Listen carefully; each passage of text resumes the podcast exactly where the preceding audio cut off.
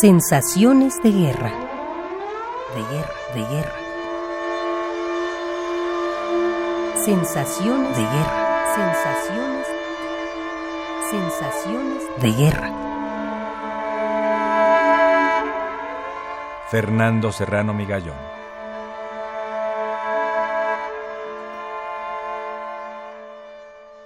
En primer lugar, angustia.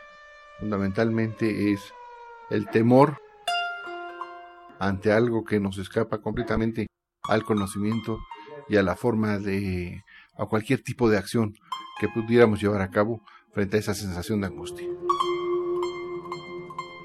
Hay temor, hay miedo, hay un sentimiento de injusticia, porque yo creo que esta posible guerra, junto con la anterior, la llamada guerra del Golfo, nos pone en peligros a todos sobre problemas que ni siquiera llegamos a entender muy bien.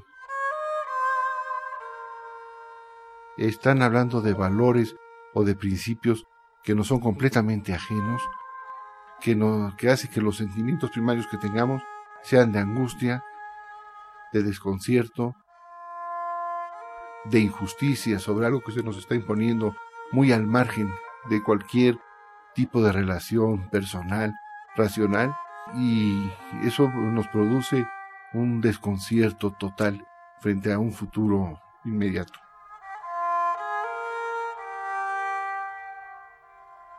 Los hechos nos demuestran que vamos en una escalada muy rápida y muy eh, acelerada en cuanto a los actos violentos.